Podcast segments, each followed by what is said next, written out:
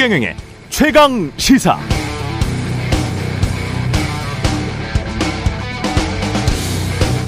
네, 포퓰리즘이란 뭘까요? 농민들 쌀 수매하면 포퓰리즘, 가난한 사람들 복지 늘리면 포퓰리즘, 어르신들 기초연금 늘리면 포퓰리즘인가요?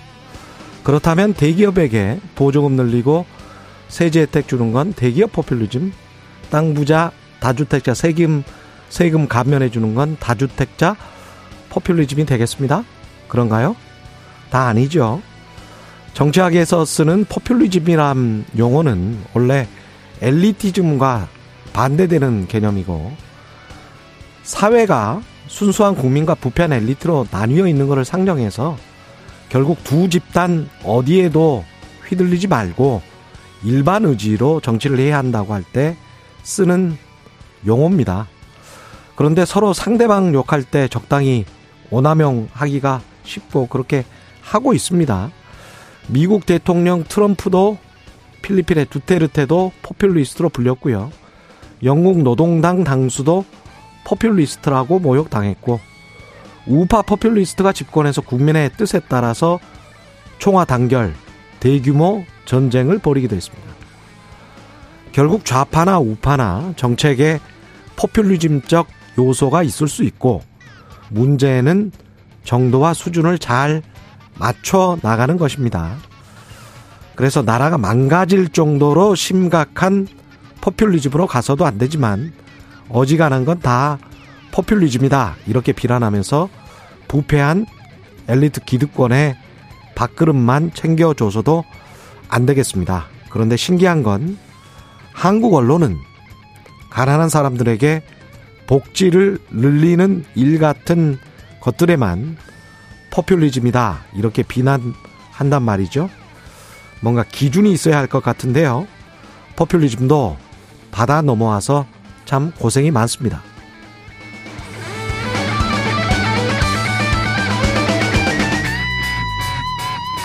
네, 4월 6일 안녕하십니까? 4월 6일 세상에 이익이 되는 방송 최경령의 최강시사 출발합니다. 저는 KBS 최경령 기자고요. 최경령의 최강시사 유튜브로도 실시간 방송합니다. 문자 참여는 짧은 문자 50원, 긴 문자 100원이 드는 샵 9730, 콩어플 무료고요. 청취율 조사 기간인데요.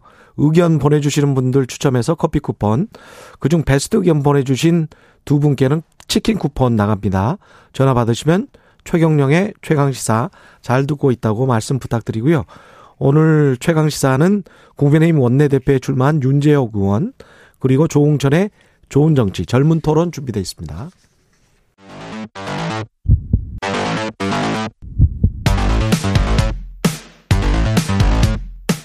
오늘 아침 가장 뜨거운 뉴스 뉴스 unboxing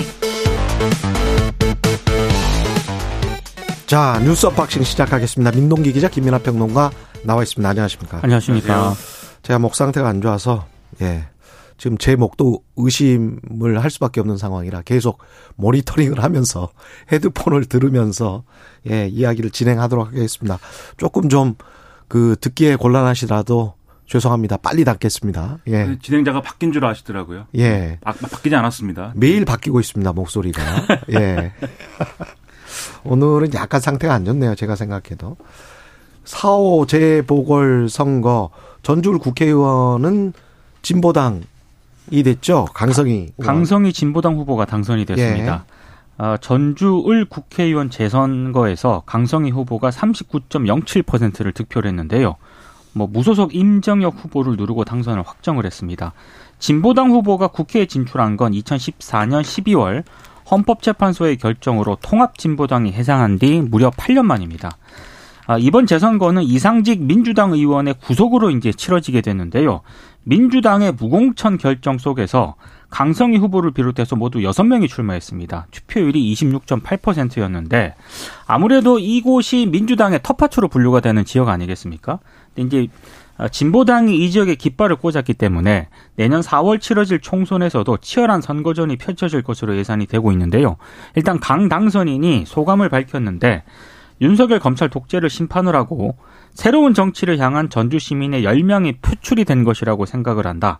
검찰 독재에 맞서 싸워 이기겠다 이런 입장을 밝혔습니다. 음. 그러니까 여기가 이제 민주당이 이제 이 재보궐선거의 이 원인을 제공한 지역이기 때문에 이상직 전 의원 그렇습니다. 그렇죠. 예. 그래서 이제 출마를 안 한 건데 임정혁 후보를 이제 박지원 전 국정원장이 뭐 이렇게 지지하는 듯한 이런 행보를 하는 바람에 이제 지도부에서 말도 나오고 뭐 이랬던 지역구죠. 그래서 아, 그랬어요 실제로? 아, 민주당이 또 임 후보를 미는 것 아니냐라는 아, 말까지 나왔습니다. 아, 그래요? 그렇죠. 그래서 그런 오해를 불식시켜야 됐기 때문에 또 박지원 전 원장에 대한 뭐 여러 가지 얘기가 있고 했는데. 음. 그런데 이게 그래서 임정혁 후보하고 뭐 박빙 아니겠느냐라고 예측을 했는데 지금 그런 상황도 아니었습니다. 그래서 막판까지 한 7에서 8% 차이가 유지가 됐고 음. 그게 이제 어떤 강성희 후보 당선으로 이어진 거기 때문에 이게 나름대로의 호남에서의 지금 민주당의 어떤 뭐랄까요 민심이나 이런 것에 하나의 작은 단면을 또 볼 수 있는 그런 사례다 이런 분석이 가능할 것 같습니다. 그 전에 또 국회의원 이상직 전 국회의원이 워낙 맞습니다. 워낙 무슨 뭐큰 예. 사건이었잖아요. 그렇죠. 예. 매우 심각한 사건. 그리고 이상직 전 국회의원이 그 국회의원 공천 때도 사실은 그 지역구에서 문제가 많았었어요. 네. 그리고 그 지역구에서 저 사람이 맞느냐, 공천 합당한 사람이냐라고 지적이 있었고 그렇기 때문에 민주당에 대한 뭐랄까요 지역구민들의 불신 이런 것들이 분명히 크게 작용을 해, 해왔다. 지금 뭐 한 3, 4년 지났습니다만은 그게 잠재돼 있었을 것이라고 저는 봅니다. 그러니까 표심이 그러니까, 누적된 예. 어떤 그런 불만이 나왔다라고 보는 게 정확할 것 같아요. 이제 호남 민심이라는 게 예를 들면은 이 지역 구민들이 말씀하신 대로 강성희 후보와 진보당에 대한 어떤 노선 또는 가치 뭐 이런 판단의 결과라기보다는 그렇죠. 민주당이 아니면서 그렇다고 이제 국민의힘일 수는 없는 거고 호남 민심이라는 게 민주당이 아니면서 뭔가 국민의힘이 아닐 수 있는 어떤 후보가 나오면 어, 긍정적으로 생각해 볼 수 있다라는 이런 민심이 늘 있거든요. 왜냐하면 그렇죠. 뭐 항상 이제 호남에서 전적으로 민주당을 밀어준다라는 분위기 속에서 부적절한 후보를 막 공천을 하고 이런 일들이 그렇죠. 과거에 있었기 때문에 민주당의 국회의원과 국민의힘 국회의원과 별반 이념적으로 그리고 하는 행태가 차이가 안 나는 국회의원들도 많아요. 그렇죠. 예. 그런 민심을 좀 이제 민주당도 겸허하게 또 받아들일 필요가 있는 어떤 네. 대목이다라고 서로 생각합니다. 지금 차별화를 해야 됩니다. 국민의힘도 네. 그렇고 민주당도 그렇고 예. 구, 국민들이 원하는 게 확실한 게 있는 거는 같습니다. 이번 이번 조그만 단면이지만 예. 그리고 민당정 지금 쌀값 논의를 했는데 그 최강 시사에서 또 조수진 의원이 밥 한 공기 조수진 의원은 나름대로 또또 다른 또 해명을 하고 그랬죠. 그러니까 조수진 예. 의원 같은 경우 어제 최강 시사 인터뷰 때문에 예. 굉장히 좀 비판을 많이 받았는데요. 일단 밥 한 공기 다 비우기에 대해서도 논의를 해야 된다. 네. 이렇게 얘기를 했고 특히 이제 여, 여성분들 같은 경우에는 다이어트를 위해서 밥을 잘 먹지 않는 분들이 많은데 음. 다른 식품과 비교해서는 쌀이 오히려 칼로리가 낮다. 이제 이 아이디어 차원에서 이렇게 얘기를 한 것으로 일단 보이는데요. 아이디어 차원인데 그 이야기도 못 하느냐? 그렇습니다. 어. 아 근데 이제 이 발언 때문에 논란이 좀 빚어지니까 아 조수진 최고위원이 뭐 민생 119 회의에서 나온 몇몇 아이디어를 소개하는 발언의 진위를 왜곡을 해서 음. 선전 선동을 벌이는 것에 유감을 표한다라고 밝히긴 했습니다만 이, 이 당내 비판이 오히려 더, 더 많았거든요. 예. 뭐 이준석 전 대표라든가 김웅 의원, 허은하 의원 같은 경우에는 상당히 지금 뭐 갈수록 태산이다 뭐 이렇게 좀 강하게 좀 비판을 하기도 했습니다. 그러니까 우리 최강 시사에 나와서 이제 인터뷰한 분이 자꾸 이렇게 이렇게 구설에 휩싸이고 이런 것이 네. 좀뭐 공교롭은 일이죠. 그렇습니다. 네. 마음이 아픕니다. 우리와는 아무 상관이 없어요. 최경영 기자가 어 저는 늘 따뜻하게 대해드립니다. 각 방송사 메인 뉴스에 계속 나오더라고요. 예. 그러니까요. 그래서 좀좀 슬픈 일이긴 한데 근데 좀 국민들의 비판이나 이런 것들을 겸허하게 또 이것도 받아들일 필요가 있는 것이지 이렇게 뭐 선전선동이다 이럴 게 아니에요. 남이 얘기한 게 아니지 않습니까? 본인이 얘기한 거지 않습니까? 그렇습니다. 의원이. 예. 이 양곡관리법 얘기가 늘 말씀드린 데만 지난해 지난해부터 계속 나온 얘기예요. 이거를 그렇죠. 민주당이 밀어붙인다고 하고 이 국민의힘은 대통령 거부권 행사하도록 우리가 건의할 것이다. 막 이렇게 얘기를 하고 계속 이 현안의 최전선에 있었던 그런 쟁점인데 그때부터 사실은 이 여당의 입장에서는 양곡관리법을 이렇게 거부권 행사까지 얘기하면서 거부를 할 것이면 그럼 앞으로 우리의 이제 어떤 농업 대책이라든가 쌀값 문제로 고통받는 농민을 위해서 어떤 정책을 할 것이냐에 대한 고민들이 쌓여서 지금쯤이면은 아 우리 이런 것도 한다 이런 게 나와야죠. 그걸 위해서 사실은 오늘 당정 협의를 하는 거 아닙니까? 그렇죠. 근데 그런 논의의 일환으로서 우리 당에서 이런 생각도 합니다. 이걸 얘기해 줘야 될 지도부의 일원이 최강시사 인터뷰에 와서 밥한 공기 다 먹기 운동을 대표적으로 거론했단 말이에요. 다른 음. 거하고 뭐 여러 가지 거론하면서 끝에 하나 얘기한 게 아니지 않습니까? 예. 이걸 딱 얘기한 거거든요. 근데 음. 이게 실효성도 의문인 것이고 이준석 전 대표가 얘기하지 않습니까? 차라리 밥을 두 공기를 먹자고 하거나 밥그릇 사이즈를 크게 만들자고 하자. 그게 낫지 않느냐. 한 공기는 예를 들면 식당에 가서 한 공기를 다 먹든 안 먹든 그거는 그냥 한 공기인데 재사용하는 게 아니지 않습니까? 그렇죠, 남긴 밥을. 그렇죠. 그러니까는 이게 대안도 아닌 것을 이렇게 얘기하면은 그게 대안 경쟁의 어떤 좋은 게 되겠느냐 이렇게 얘기할 정도로 납득 안 되는 얘기를 한 거거든요. 그러니까 사실 순서가 좀 잘못된 것 같아요. 맞습니다. 이를테면 네. 오늘 이제 그 나름대로 대응 해법을 내놓는다는 거 아니겠습니까? 뭐 현행 2조 원에서 5조 원까지 농업 분야에 지급하는 직불금을 좀 늘린다. 음. 뭐 이런 내용도 있고요. 지급 대상 품목도 다양화한다. 이런 내용들이 이제 당정 협의회를 거쳐서 이제 발표를 한다는 건데. 그렇죠. 여기 보면은 또 자세한 내용들이 있어요. 올해 쌀값 안정을 위해서 뭐 전략 전략적 작물 직불제를 시행한다. 그러니까 이게 이제 쌀 과잉 생산을 막기 위해서 쌀이 아니라 뭐 콩이라든가 가루쌀, 사료용 옥수수 등을 재배를 하면 직불금을 주는 그런 제도인데 이거를 이제 또 시행을 하겠다라는 것 등이 이제 언론에 보도가 됐거든요. 예. 그러니까 나름 그러니까 뭐, 뭐 거부권을 행사하겠다. 그 다음에 무슨 뭐 밥한 고기를 뭐 더 먹자 뭐 이런 차원이 아니라 음. 이런 음, 뭐 나름대로의 어떤 해법 등을 내놓으면서 뭔가 이제 국회에서 토니, 토론도 하고 논의도 하고 이랬으면은 제가 봤을 때 이렇게 이 논의 자체가 이렇게 비생산적으로 가지는 않았을 거라고 생각을 하는데 아무런 대답이 없다가 갑자기 이제 이 논란이 지나고 난 뒤에 오늘 당정 협의를 거쳐서 이제 발표를 한다고 하니까 너무 좀 뒷부가 아닌가 이런 생각도 듭니다 지금. 그리고 이게 실효성이나 이런 걸 이제 대책이 나오면 한번 따져봐야 될 필요도 있습니다. 왜냐하면 그렇죠. 지금 쌀농사를 짓는 분들이 갑자기 이제 예를 들면 밀이나 콩을 재배할 수 있는 거냐. 지금 이제 그 전략 작물 이 직불금 준다는 네. 대상이 쌀, 밀, 뭐 조, 뭐 이런 거거든요. 근데 그런 걸 갑자기 재배할 수 있는 거냐. 그렇죠. 그런 상황인 거냐. 왜냐하면 쌀이라는 건 어쨌든 상당 부분 어쨌든 자동화가 돼서 그것도 뭐 어려운 일입니다만 어쨌든 기계화되고 자동화돼 가지고 농사 짓기가 그래도 좀 용이한 부분이 있는 반면 콩, 뭐 옥수수 이거는 이제 그런 차원은 아니지 않습니까? 그렇죠. 특히 이제 농촌에 고령 인구가 많은 상황에서 그렇게 이제 어떤 직불금이나 이런 것으로 이제 좀 어, 지원으로 지원책으로 해서 이걸 유도를 잘 할 수 있을 거냐 저는 보완 대책이 여러 가지가 더 필요하다고 보고 근본적으로 농촌에 대한 어떤 접근을 할 것이냐 농업에 대한 어떤 접근을 할 것이냐에 대한 정책적인 로드맵이 있어야 된다 이렇게 생각이 되는데 근데 거기에 이르지 않더라도 어쨌든 뭐 당정 협의를 잘 해서 좋은 대책을 내놓는 것이 우선적으로 필요한 거죠. 밥한 공기는 그걸 희화하니까 그러니까요. 김기현 대표도 그게 무슨 대안이 되겠느냐 이렇게 얘기하지 않습니까? 그래서 이런 비판에 대해서 겸하게 받아들이고 미안하다고 하면 되는데 자꾸 선전선동이다. 선전선동이 아니죠. 본인이 말씀을 했는데.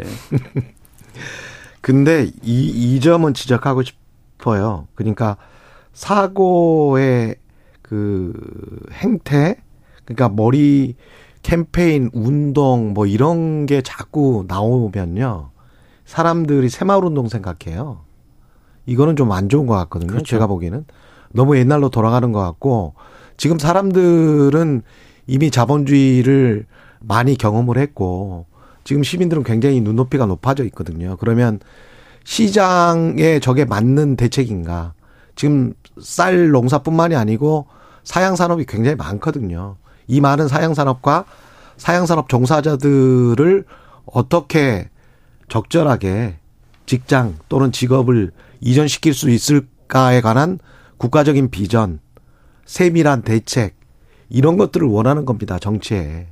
근데 그런 것들에 관해서 세부적으로 좀 고급지게 고급스럽게 정책을 논의하지를 못하고 그렇죠. 6, 70년대 하던 식으로 어떤 운동을 하자.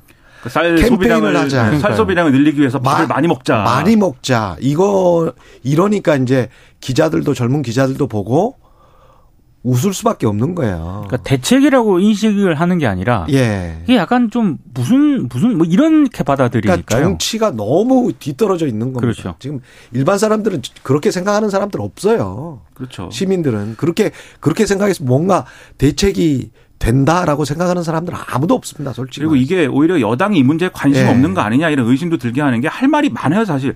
그러니까 지금 쌀 중에 가루쌀이라는 게 있지 않습니까? 맞습니다. 저는 처음에 이제 아, 쌀가루 아니야 이렇게 생각했는데 그게 아니라 바로 이거를 도정하고 찧어가지고 가루 형태로 만들어서 예를 들면 밀가루나 이런 걸 대체할 수 있는 어떤 종류의 쌀로 품종을 바꾸자 밥쌀에서 가루쌀로 이런 것도 추진을 하고 있는데 다만 이제 아직 더 개발을 좀 해야 될 것 같아요. 이걸로 이제 어떤 그동안에 이 생산하는 어떤 그러한 이 밀가루 음식을 다 대체하는 것은 어렵다고 하고 아직 음. 그래서 이런 것들에 대해서 근데 앞으로 연구 개발 이런 걸 열심히 하겠습니다. 이런 얘기도 할 수 있는 것이고 밀도 네. 사실 밀농사가 과거에는 이제 어 많이 이제 6.25 이전에는 좀 있었는데 그게 이제 그, 이 미군이 이제 지원하기 시작하면 없어진 것이고, 근데 또 한국에서 밀 이제 측정 지역이 이 아닌 지역에서 키운 밀은 또 맛이나 이런 게 또 없다 뭐 이런 지적도 있고 하니까 음. 이런 것도 품종 개량 해가지고 좋게 만들어 보겠습니다. 할 말이 많지 않습니까? 그렇죠.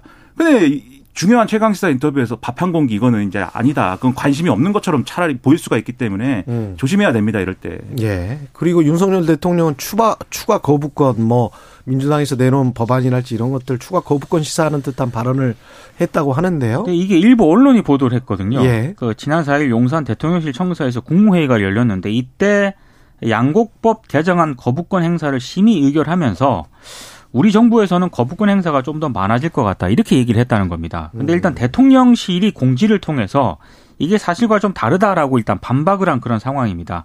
그러니까 핵심 관계자가 이제 등장을 했는데요. 공식적으로 마이크를 써서 그 말씀을 했는지 자기 기록을 보면 알 수 없다 이렇게 얘기를 하면서도 어, 야당의 입법 폭주 지적이 많다. 근데 국회에서 넘어오는 법안을 정부가 다 받기 어려운 상황인데 그런 일이 많이 일어나지 않아야 하지 않느냐는 취지의 말씀은 있을 수가 있지만 거부권 행사가 많아질 거라는 취지와 제스처는 전혀 없었다. 또 이렇게 반박을 하고 있는 상황인데 이걸 또 보도한 언론들 내용을 보면은 복수의 참석자로부터 확인을 또 받고 이 내용을 보도를 음. 했거든요. 그러니까 약간 또 공방이 벌어지고 있는 상황입니다. 그러니까는 뭐 이 대통령실 관계자의 말이 그 말이 바람직한 얘기죠. 거부권 행사라는 게 뭐 이 권한입니다. 대통령의 권한이고 할 수 있는 일이지만 자주 행사해가지고 앞으로 자주 행사할 거야 이렇게 예고하는 것도 부적절하고 그렇죠. 그렇죠. 자주 행사하는 상황 자체가 이제 그건 좋은 일이 아니기 때문에 그리고 법안을 내용을 봐야죠. 봐야죠. 그렇죠. 봐야죠. 네. 그렇죠. 네. 본회의가 통과된 법안 내용도 확정되지도 않았는데 어떤 법안이 나올 것 같, 갖고 그게 지금 이야기가 되, 고 있는데 그거는 무조건 반대야 이런 식으로 말하면 안 되는 그렇죠. 거죠. 그렇죠. 오히려 네. 대통령실에서 이런 신호를 주면 음. 여당이 협상을 할 수가 없습니다. 협상을 통해 가지고 뭐 절충할 수 있는 그런 음. 이 어떤 공간이 있어야 되는데 대통령의 그 지금 스탠스는 예를 들면은 지금 뭐 노란봉투법 그다음에 뭐 간호사법 이런 것들에 대해서 다 뭐 거부권 행사할 거야 아마도 이런 게 전제돼 있으면 양곡관리법이 그런 거거든요 사실 김진표 국회의장이 두 차례 중재안 만든다고 불렀는데 협의가 안 되지 않았습니까? 그렇죠. 그러니까 이런 얘기가 나오지 말도록 할 필요가 있다 이런 생각입니다. 예. 어제 또 국정과제 점검회의가 열렸고 국민 패널 100명이 초대됐는데 질의응답이 어떤 게 있었는지는 공개를 안 했습니다. 공개를 안 했어요. 그러니까 이게 지금 네. 내용적으로도 조금 문제가 있고 또 형식적으로도 문제가 있는데 특히 말씀하신 것처럼 국민 패널 한 100여 명이 넘게 초청이 됐는데요. 어, 97명의 국민 방청객은 1차 때와 마찬가지로 각 부처 추천을 받아서 선정이 됐거든요. 예. 군인, 경찰, 탈북민인 등이 포함이 됐다라고 하는데 문제는 뭐 강제동원 해법에 대해서 뭐 비판적인 시민단체라든가 피해자와 같은 핵심 당사자에는 포함이 안 됐다는 겁니다. 그리고 어, 지금 이 국민 패널 자체가 1차 때와 마찬가지로 정부 입장과 부합하는 패널들만 나온 것 아니냐 이런 지적도 나오고 있고요. 그리고 1차 때는 생중계를 하지 않았습니까? 예. 근데 이번 회의는 비공개로 진행이 됐기 때문에 누가 어떤 질문을 했는지가 구체적으로 공개가 안 됐습니다. 다만 이제 끝나고 나서 대통령실이 서면 브리핑을 통해서 전문가 패널 3명의 발언만 전했거든요. 전문가 패널이 누가 참석을 했느냐 보니까 인요한 국가보훈처 정책자문위원장, 예. 태영호 국민의힘 최고위원, 김현욱 국립외교원 교수, 유영원 뭐 조선일보 논설위원 이런 분들이 참석을 했다라고 합니다. 네. 그러니까 좀 반대 입장을 가진 전문가들과 토론하는 모습, 그리고 설득하는 모습, 그리고 타당한 지적은 받아들이는 모습 이런 것들을 국민에게 보여주면 저는 대통령에 대한 여러 가지 평가는 지금보다 훨씬 나아질 거라고 그렇죠. 생각을 하고요. 이거를 자기 뜻, 자기들 뜻과 맞는 사람들만 불러서 그것도 비공개한다는 것은 저는 이거 하나만한 일이었다라고 생각을 하고 그 와중에 거기서 대통령이 한 말씀 이런 것들이 일부 보도가 됐어요. 뭐 뭐냐면 이런 뭐 한일 관계에 대한 어떤 비, 비판이나 이런 게 나오는 거에 대해서 어떻게 이 미래적인 어떤 고민이 필요하다라는 지적이 있었는데 이런 발언을 하신 겁니다. 대외 관계에서 정부나 정치권의 갈등을 부추겨서 국내 정치에 활용하는 거는 국민에 대한 예의가 아니다. 그러니까 이런 비판이 다 어떤 정치적인 공방의 문제이다라고 답을 해버린단 말이에요. 그렇게 할 게 아니라 정말 어, 설득하는 모습이 필요하고 다음번 이런 거 할 때는 이런 반대 입장의 전문가, 예를 들면 최경영의 최강시사 최경영 기자 이런 분들을 불러가지고 말씀을 듣는 게 필요하고 겁낼 필요가 없습니다. 과거에 검사와의 대화 이렇게 안 돼요. 그런 그런 식으로 막 들이받고 이런 모습이 전혀 아닐 것이기 아, 때문에 최경영 기자는 편안하게 인터뷰를 합니다. 그렇죠. 예. 그러니까 네. 이런 좀 합리적인 토론을 할 수 있는 인사들과 그런 모습을 보여달라라는 겁니다. 근데 왜 최강 시사에 오셔서 매일 그렇게 말실수를 하시는 분들이 잦지? 너무 편안하게 해줘서 너무 편안하게 해드려서 그런 아닙니다, 아닙니다. 이게 뭐 준비가 예. 덜 돼서 그런 것이지 준비를 예. 다잘 하시면 음. 오셔갖고 좋은 말씀 많이 하겠죠. 그리고 중국 히토리우 자석 기술 수출 금지 검토했다. 이게 굉장히 큰 뉴스고요, 사실은. 그리고 엮여 있지는 않는데 이게 지금 서로 원 인과관계는 아닙니다만은 미국 하원 의장이 대만 총통 회동을 했습니다. 이거는 중국이 계속 워닝을 줬었던 건데 네. LA에서 그냥 만났어요. 그리고 이제 중국 히토류 자석 기술 수출 금지는 이제 딴 사안이고 이걸 검토하겠다는 겁니다.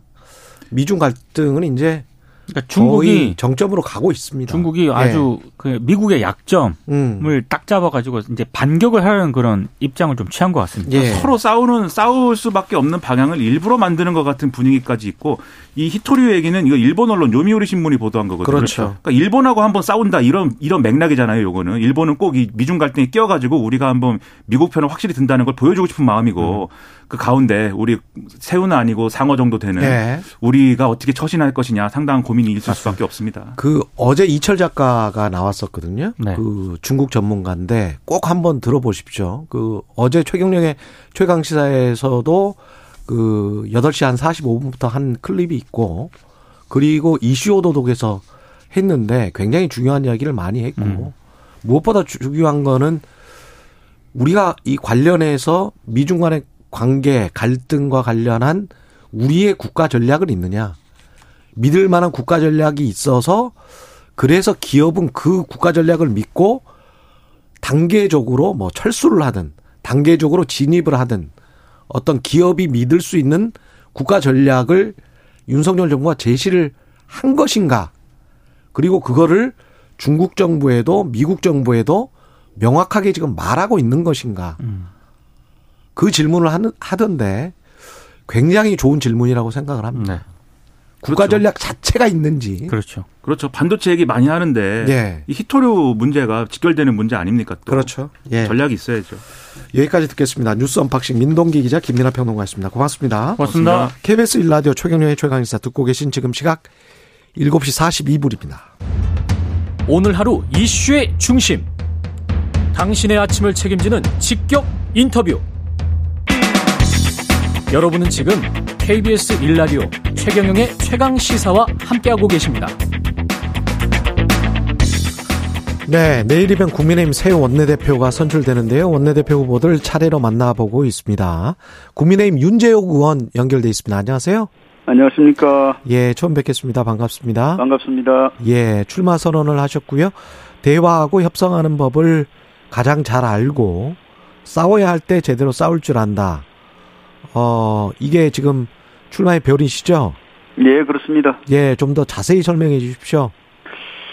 우선은 이번 원내대표는 21대 국회 이제 1년을 앞둔 시점이기 때문에 지금 그동안의 중요한 그 협상들이 지금 다 뒤로 밀, 밀려져 있습니다. 예. 이 이제 협상을 잘 마무리하고 또 어, 우리 원내 활동을 통해서 음, 국정 운영을 뒷받침을 해야 되고 그 결과로 또 총선을 승리로 이끌어야 되는 그런 막중한 그 책임을 가지고 있습니다. 그래서 이 시기에 원내대표는 협상 경험과 선거 경험을 같이 가지고 있는 어, 분이 이제 적합한 음, 자격으로 이렇게 뭐 생각을 합니다. 그래서 이 두 가지 경험을 제가 원내 수석 부대표로 그 드루킹 특검을 통과를 시켰고 또 대선 때 상황실장으로 큰 선거를 제가 치렀습니다. 그래서 이 두 가지 경험을 바탕으로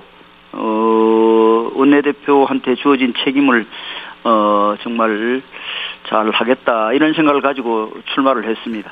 원내대표에게 주어진 책임은 뭐라고 생각을 하세요? 국민의힘 원내대표에게 주어진 음, 책임은? 원내대표는 결국은 그 협상을 이제 야당하고 그 이제 지혜롭게 해야 되는 책임이 있고요. 예. 또 그 민심을 우리 국민의힘으로 이렇게 가져올 수 있는 그 어떤 전략적인 그 음. 원내 운영이 필요하다고 생각합니다. 민심을 그 국민의힘 쪽으로 가져와서 전략 적인 운영이 필요하다. 네네. 총선 승리를 위해서 그런 것이겠죠. 예, 아무래도. 예. 그러면 이제 다른 주자인 김학영 의원 같은 경우는 수도권 후보라서 총선 네. 승리를 하는데 아무래도 좀 견인을 더 쉽게 할 수 있지 않겠느냐. 네. 그런 이야기를 하는데 어떻게 생각하십니까? 우선은 이제 그뭐 주장은 할 수 있는데 예. 유권자 입장에서 보면은 원내대표 지역이 그 표심을 결정하는 그뭐 우선순위라고는 생각하지 않습니다. 어, 그렇겠습니다. 예. 예, 예, 당 대표 원내대표가 지난번 선거 때 모두 수도권이었는데도 음. 선거 결과는 아주 뭐 참패를 냈습니다. 예. 그래서 이 유권자 입장, 입장에서 보면은 우리 정부의 국정 운영에 관한 평가 예. 또 총선 과정에 대한 평가 그래서 선거 이제 공천 과정 말입니다. 음. 예. 그래서 그리고 또 그 지역에 출마한 우리 당 후보에 대한 평가 뭐 이런 것들을 우선으로 투표를 한다고 생각을 합니다. 그래서 음. 사실은 뭐 어떤 지역 안배보다는 외연 확장이라는 관점에도 정책 방향이나 정치적 지향점이 더 중요하다고 저는 생각합니다. 그렇겠습니다. 네. 정부에 대한 평가, 공천 과정에 대한 평가, 인물 이런 말씀을 하셨는데요. 네네. 그러면 정부에 대한 평가는 국정운영 평가와 같은 것일 테고 그러면 지금 현재 대통령 지지는 상당히 좀 그 만족할 만한 상황은 아니잖아요. 그죠? 네, 그렇습니다. 예. 이거 어떻게 극복하실 거예요? 우선은 뭐 지지율은 사실 뭐 일시적으로 등락이 있습니다. 있는데 음. 다만 이제 원인을 어 정확하게 진단을 해야 이제 처방이 또 제대로 나올 수 있습니다. 그렇겠죠. 그래서 예. 이걸 뭐 입체적으로 분석하지 않고 섣부르게 대응하려고 하면 오히려 더 역효과를 가져올 수도 있고 그래서 예. 제가 원내대표가 되면은 이 당 지지율이 최근에 좀 침체된 원인을 입체적으로 정확하게 분석을 하겠습니다. 그래서 그 상, 거기에 그 대응하는 그런 처방을 제가 할 수 있도록 하겠습니다. 지금 당장의 원인이라고 생각되시는 건 혹시 없습니까? 어쨌든 그 이제 제가 분석을 좀 입체적으로 해봐야 됩니다. 뭐 예. 그냥 평면적으로 보면은 어 우리가 이제 좀 인기가 없더라도 개혁해야 되는 과제들을 지금 추진 중에 있고 음. 또뭐 일부는 지난 정부에서 밀어놨던 그런 일들을 정상화시키는 그런 어 과정에서 약간의 또 정책적인 그 어, 이, 이, 뭐, 홍보라든지 이런 것들이 좀 미흡했던 그런 점들이, 에, 평면적으로는 뭐 이야기할 수 있는 부분인데, 제대로 이제 그, 이, 로 데이터라든지 이런 것들을 좀 보고 분석을 음. 할 생각입니다. 그래요. 네. 언론에서 많이 지적됐던 거는 당 대표 선출 과정의 문제랄지 한일 정상회담의 성과가 거의 없다라고 느껴지는 것들, 그 다음에 그 이후에 일본 언론에서 나온 각종 해괴한 발언들, 뭐 이런 것들 때문에 영향을 받고 있는 것 같은데요. 그렇지 않습니까? 어쨌든 뭐 지지율과 관련해서는 제가 음, 그뭐 전문가들하고도 소통을 해보고 예. 또 바닥 민심 민심도 제가 한번 들어보겠습니다. 예. 네. 현 지도부 들어서서 네네. 홍준표 의원도 지적을 했습니다마는 지지율이 새 지도부가 들어서면 폭등을 해야 되는데 폭락을 한 것, 김재원 최고위원의 이딴 말 실수랄지 어제 뭐 조수진 최고위원도 밥 한 공기 다 먹기 방안 같은 것 운동하자 뭐 이래가서 언론의 지적을 많이 받았는데요. 예. 이런 행보에 관해서는 어떻게 생각하세요? 우선은 음 우리 뭐 의원님들 또 당직을 맡고 이- 있는 분들 중심으로 그 사회적 공감 공감 능- 능력을 좀 키워야 된다고 생각합니다. 국민 정서 또 민심 이런 것들을 예. 어그 제대로 그 이해하고 어뭐 발언이라든지 이런 데 좀 신중하게 할 필요가 있다고 생각합니다. 원내 대표면 굉장히 중요한 자리인데 네. 특히 이제 그 우려되는 부분이 너무 대통령과 수직적으로 당정 관계가 가는 거 아니냐. 네. 그러면서 이제 대통령 바라기만 하면 대통령이 어 약간 좀 휘청거리면 당 전체도 휘청거릴 수가 있는 거 아니에요? 예. 그런 총선에서도 영향을 크게 받을 수 있고 예. 그런 거는 어떻게 생각하세요? 바람직한 당정 관계에 대해서는? 저는 뭐 당과 정부는 사실 이제 운명 공동체입니다. 운명 뭐 우리가 공동체다. 운명 공동체고 또 총선 승리를 위해서는 당과 그 정부가 정말 그 같은 생각을 가지고 정책 방향을 공유를 하고 또 아주 그 어떤 정책을 생산할 때 그 충분한 협의 과정을 거치고 그런 노력들을 해야 됩니다. 다만 이제 민심은 또 잘 우리가 당 입장에서는 잘 전달해야 되는 역할을 해야 되는데 예. 민심 전달을 잘 할 수 있도록 또 당 대표님과 제, 제가 잘 의논하겠습니다. 아, 이대로 가도 총선 괜찮다라고 보시는지, 왜냐하면 심평 변호사 같은 분들은 이대로면 총선은 어렵다. 대통령이 지지층 구애에만 치중하고 있다. 이렇게 비판을 하던데. 어, 어쨌든 우리가 뭐 1년 정도 좀 총선이 남았지 않습니까? 예. 민심을 얻기 위한 노력을 지속적으로 해야 되고 음, 또 문제가 있다면은 고쳐 나가고 그런 과정을 거쳐야 됩니다. 예. 야당과의 관계는 어떻게 가져가야 한다고 보십니까? 대- 원내대표가 되시면? 야당하고 결국은 이제 뭐 더군다나 거대 야당이기 때문에 상당히 그 협상이 어려운 상황은 틀림없습니다. 또 예. 그 야당이 사실은 뭐 폭주에 가까울 정도로 지금 입법을 지금 무리하게 지금 밀어붙이고 있는데 예. 어쨌든 남은 1년을 여야가 정치를 복원하고 음, 또 합의할 거는 합의하고 양보할 거는 양보하고 이렇게 해서 예. 남은 1년을 좀 생산적으로 마무리해야 된다. 지금 21대 국회에 대한 국민들의 평가가 뭐 최악이거든요. 예. 그래서 이 우리 모두가 정치의 수준을 높이는 그런 길로 함께 하자. 이렇게 제가 호소하고 싶습니다. 예. 마지막으로 그러면 원내대표가 되시면 그 국민의힘은 뭐 야당의 입법 폭주에 맞서서 우리는 어떤 입법을 해 나가겠다 뭐 이런 계획 같은 게 있으실까요? 지금 이제 뭐 정책적으로 이제 뭐 지금 이제 당정 협의도 좀 강화하고 음. 또 부처하고 뭐 상임위별로 이제 정례적인 소통도 하고 또 어, 민주당하고도 민생 입법과 관련해서는 뭐 협의체를 주- 만들어서 같이 좀 상의하고 그런 그 여당으로서 해야 할 일들을 해 나가야 된다고 생각합니다. 그래서 예. 어 민주당 지도부를 제가 뭐 당선이 되면 만나서 음. 그 이런 입장을 잘 전달하고 알겠습니다. 여기까지. 듣겠습니다. 예. 예, 윤적 의원이었습니다. 고맙습니다. 예, 예.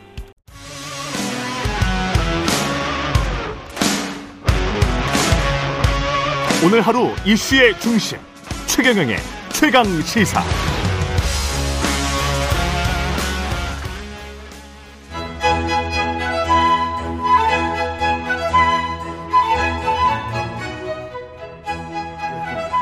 예, 월간 조홍천의 좋은 정치, 누구의 눈치도 보지 않고 거침없는 쇄신을 조언하는 정치권의 미스터 쓴소리, 더불어민주당 조홍천 의원과 함께 오늘도 뜨거운 현안 들어보겠습니다. 더불어민주당 조은청 의원님 나오셨습니다. 안녕하세요. 예, 안녕하세요. 예. 예. 오늘 조금 저 긴장하고 나왔습니다. 예, 괜찮습니다. 늘 어떻게 다 편안하게 말씀하십시오. 연속 이틀 저 여당 최고위원들 나와가지고 예. 정신줄을 놓는 바람에 예. 사실은 뭐 강승규 시민사회 수석도 예. 우리 대통령 대통령은 퇴근도 못 합니까? 뭐 이렇게 말씀을 예, 하셨고요. 최경 기자가 예, 너무, 다 잘해주시- 편하게 편하게 해줘가지고 예. 방심한 거 아닌가 그래서 정신줄을 놓은 거 아닌가 그렇게 생각하고 좀 긴장하고 있습니다. 지금 새로운 이슈들이 굉장히 많아요. 근데 예. 이렇게 민주당이 좀 잠잠해지니까 국민의힘이 시끌시끌 민주당이 좀 잠잠해진 건 맞습니까? 반대 아닌가요? 예. 어, 여당이 시끌시끌해지니까 아, 아, 민주당이. 민주당이 착시 현상이죠. 아, 잠잠해 자- 보이는 거고, 잠잠해 정, 보이는 뭐 거. 정실한 것도 뭐 상대가 있는 거고, 그렇죠, 그렇죠. 가장 상대적인 거죠. 그렇죠. 뭐, 예. 뭐 외교 참사, 뭐 예. 김성환 뭐 안보실장 교체 그러더니 뭐 그거 며칠 가기도 전에 또 예. 우리 최경영 최강 지사 나와가지고 예, 밥한 공기 다 먹기 예, 운동. 뭐 예. 이틀 그렇게 또 정신줄 놓으시고 또 골프 치고 뭐, 예. 뭐 그런 것 그렇죠, 등등 그렇죠. 예. 골프 골프 연습 가시고 예, 술자리 논란 예. 뭐, 이- 뭐, 이 연속 자책골이 터지니까 아무래도 여론이 안 좋고 공분이 일어나고 또 언론의 음. 관심도 여당 쪽으로 집중이 되니까 우리가 잠잠해 보이는 걸로 그렇게 음. 여당 쪽 그 뉴스가 너무 많아가지고 여당은 왜 이러는 걸까요?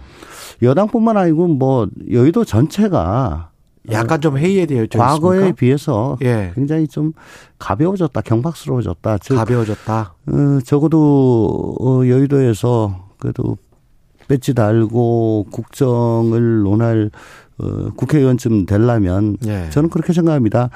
어, 이 시대가 어떻게 변하고 있는가 거기에 대한 통찰 항상 음. 그 통찰을 해야 되고 또 나는 그러면 거기에 어디 있는가 어떻게 해야 되는가에 대한 성찰 예. 이런 통찰과 성찰 끝에 어떤 그 진지한 고민 끝에 이제 그 뭐 법이라든가 제도라든가 언행이 나와야 되는데 음.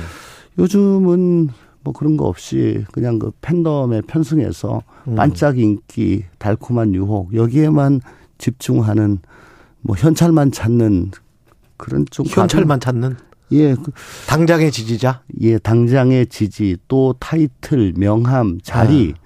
뭐 이런 것만 쫓는 그런 좀 가벼움의 결과 아닌가 그렇게 생각을 합니다. 과거에 지역에 의존한 게 이제 편한 정치라고 했단 말이죠. 네. 편한 정치에 의존한다. 구태 정치한다. 근데 지금은 당장의 현찰만 찾는다. 경박한 정치를 한다. 그러면 편한 정치를 하는 양태가 영원함이 사라진 건 아니란 말이에요. 아무래도 이게 이제 모바일 시대로 되, 다 보니까 예. 과거처럼 전부 다 오프라인에서 사람들 만나고 음. 악수하고 뭐 어디 가서 막걸리 마시고 그렇죠.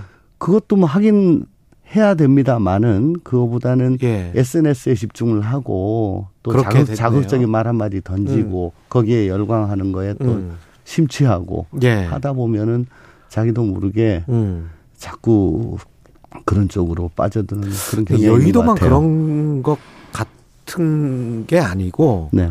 대통령실도 그러는 거 아니에요? 대통령실도 네. 특정 채널이나 특정 언론이나 음. 특정 유튜버들과 비슷한 네. 그런 생각이나 발언들 그런 정책들이 지금 나오고 있는 것 같습니다. 특히 이제 외교랄지 일본과 관련된 사안도 그렇고요. 네. 어, 너무 좀 한쪽으로 치우치고 이- 있는 것 아닌가. 음. 전반적으로 보거나 장기적으로 보거나 조망을 한다거나 아니면 전략이나 비전이 있다거나 그래서 국민들을 아, 이쪽 방향으로 가는데 단계적으로 로드맵은 어떤 걸 거야? 라고 제시한다거나 그런 게 안 보여요. 제가 뭐 드릴 말씀 우리 최경 기자가 다 해주셨는데 예. 청와대 역시도 뭐 깊은 통찰이나 스스로에 대한 성찰 같은 거는 요즘 보이지가 않아요. 예. 그저 어떻게 하면 자기 지지층 그 왜냐하면 어, 윤석열 대통령이 대선 때 어, 자기를 찍어준 그 표들 중에 지금 상당 부분이 떨어져 나가고 남은 거는 강 여기도 이제 저 강고한 지지층 그렇죠. 뭐 한 30% 정도 뭐 내외 예. 뭐 요거란 말입니다. 음, 그러니까 여기에 자꾸 소구하려고 음.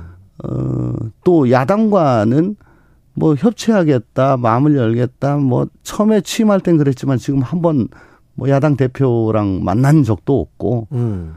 어, 통, 일상적인 대화가 청와대, 뭐 여야 간에 지금 사라진 상황이지 않습니까? 예. 그러니까 상대방을 자꾸 악마화하고 상대방 때문에 이게 일이 이렇게 잘못됐다. 음. 탓을 하고 하면서 어 자기 지지층에 솔깃할 그런 얘기 그런 정책만 지금 서로 간에 내놓고 있는 탓에 어, 거기에 그래도 청와 어, 저 대통령실은 음. 대통령실은 국정을 책임지는 컨트롤 타워인데 좀 중심을 잡고 가야 합니다만은 그 안에서도 역시 어떻게 하면 대통령한테 찍히지 않을까 눈밖에 나지 않을까 대통령이 지금 관심이 있어 하는 게 뭐야 어느 어떤 쪽으로 하면 좋아하실까 음. 이런 쪽으로만 가는 것 같아요. 내일이면은 이제 국민의힘 김기현호 출범이 한 달인데 네. 한 달을 평가를 하신다면 어떤 어떻게 하실 수 있어요? 뭐 역시 뭐 예상했던 대로죠. 예상했던 대로다. 예, 뭐냐면 어그 전당대회 자체가 어떻게 뭐 김기현 대표 자신의 리더십이나 자신의 역량으로 뚫고 온 게 아니고 용산의 무지막지한 지원 거의 뭐 참 어 상대가 될 만한 사람들은 다 내쳐버리는 어 그런 전당대회 속에서 그냥 어 무임승차하고 등극한 거 아니냐 즉 어, 발광체가 아니고 반사체 음. 대표로서의 한계가 있다. 한계가 있다. 예, 봤죠. 그러니까 음. 옛날에 뭐 여당 보고 어, 대통령실의 여의도 뭐라고 그랬죠? 여의도 출장소 라고 그랬는데 지금 뭐 출장소도 아니고 한 뭐 대리점 음. 정도쯤 된 것 같고 근데 어저 대표 되고 난 다음에 대통령실 가지고 만찬하면서 대통령과 격조로 독대하겠다. 음, 그랬었죠. 그때, 예, 그렇게 발표한 게 예. 기억이 나는데 지금 한 달 됐는데 그럼 한 두어 번 정도는 독대를 했어야 되잖아요. 없어. 혹시 기억나세요? 그 언론에 나온 건 없는 안 나죠. 예. 그러니까 반사체로서 아. 그래도 빛을 발하려면 예. 발광체하고 계속 만나야 그, 그 근처에 있어야 되고 내가 그래도 제일 가까워. 음. 내가 뜻을 제일 잘 알아. 음. 라고 하는 뭐 비교 우위라도 있어야 되는데 그것도 안 하고 있으니까 그러면 최고위원이나 뭐 사무총장이나 뭐 원내대표 앞으로 뭐 누가 되시든 내가 대통령과 더 가까워 내가 더 자주 만나 라고 하면은 위상은 뭐 이건 쭉쭉 계속 떨어질 수밖에 없다라고 아. 생각합니다. 그 관련해서 국회에서 뭐 양국관리법이랄지 계속 뭐 이런 것들이 있을 거 아닙니까 앞으로도 음. 그리고 대통령은 이 거부권을 행사할 가능성이 앞으로도 계속 남아 있는 것 같은데 네.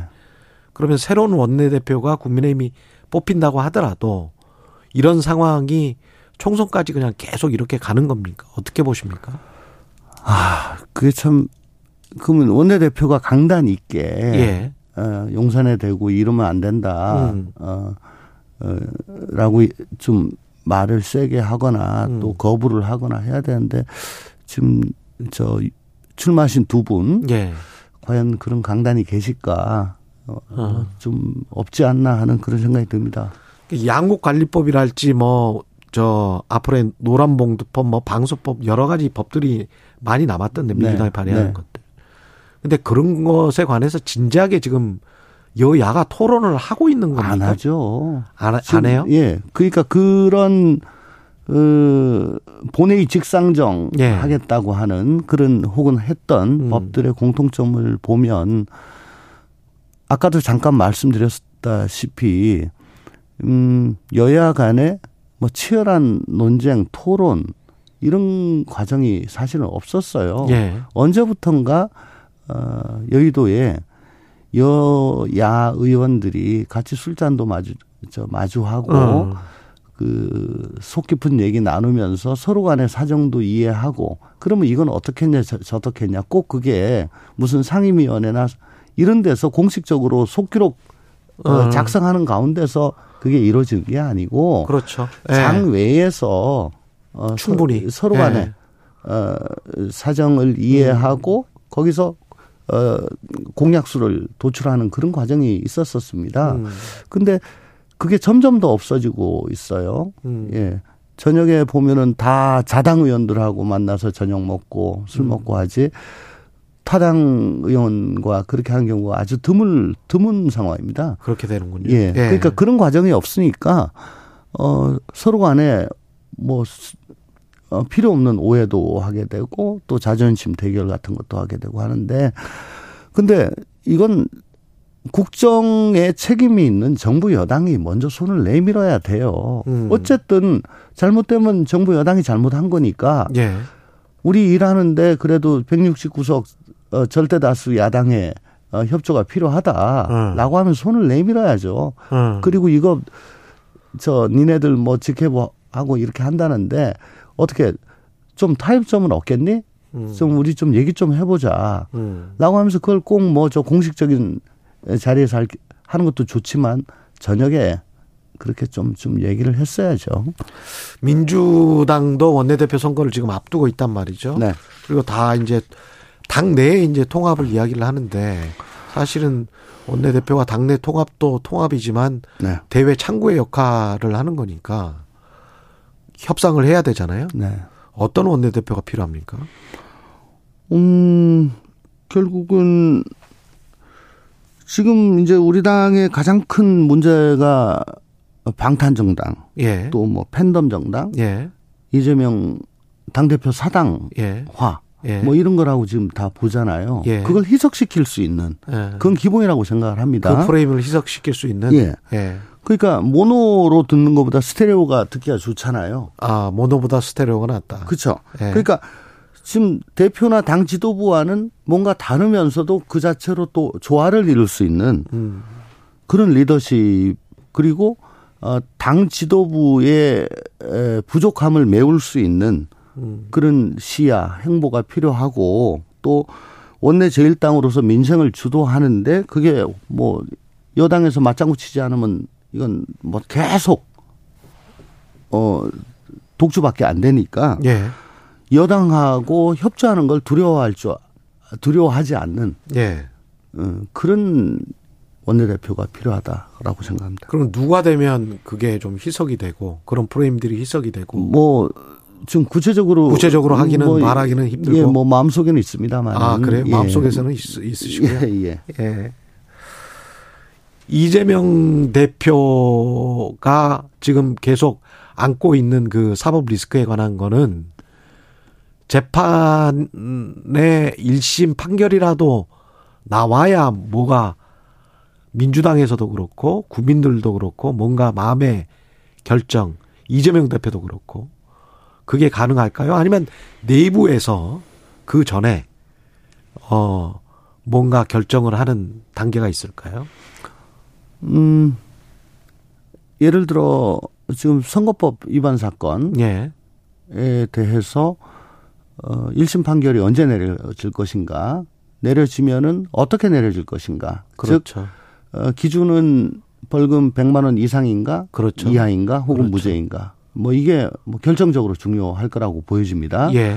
그렇지만 그거 외에도 선거법 위반뿐만 아니고 어, 대장동과 성남 FC 사건도 최근에 기소가 됐잖아요. 예. 그건 사건의 사이즈나 어뭐 난이도로 볼때 음. 어, 굉장히 많은 그 논, 논박이 법정 안에서 이뤄질 걸로 보여집니다. 어, 그때 얼마나 또 공개 재판이기 때문에 그렇죠. 검찰 수사 과정에서 드러나지 않았던 새로운 것들이 뭐가 더 나올 것인가? 어떤 팩트들이 나올 것인가. 예.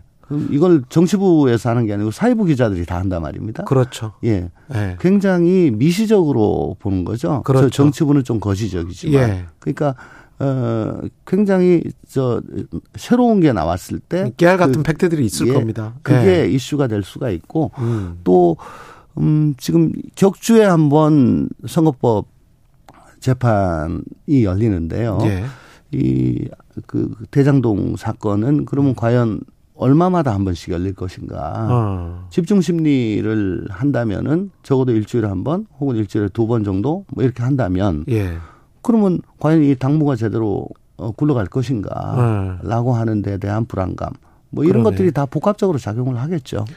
그 총선 전에 허위 사실 공표 혐의에 관련된 거는 결정이 나겠죠. 나, 나긴 날 겁니다. 근데 지금 예. 저, 어, 듣기에, 언론 보도에 따르면은, 음, 쌍방간에, 어, 신청한 증인이 한 50여 명 된다고 해요. 음, 지금 뭐 가장 어, 중요한 증인이 유동규. 근데 그렇죠. 벌써 예. 저번에 31일 날 주신문도 못 끝내고 다음에 검찰 주신문 또 하고 그 다음 기일에 변호인 측 반대 신문을 한다. 그러면 아. 4월이 다 갑니다. 그러네요. 예. 그리고 뭐 김용도 있을 수가 있고.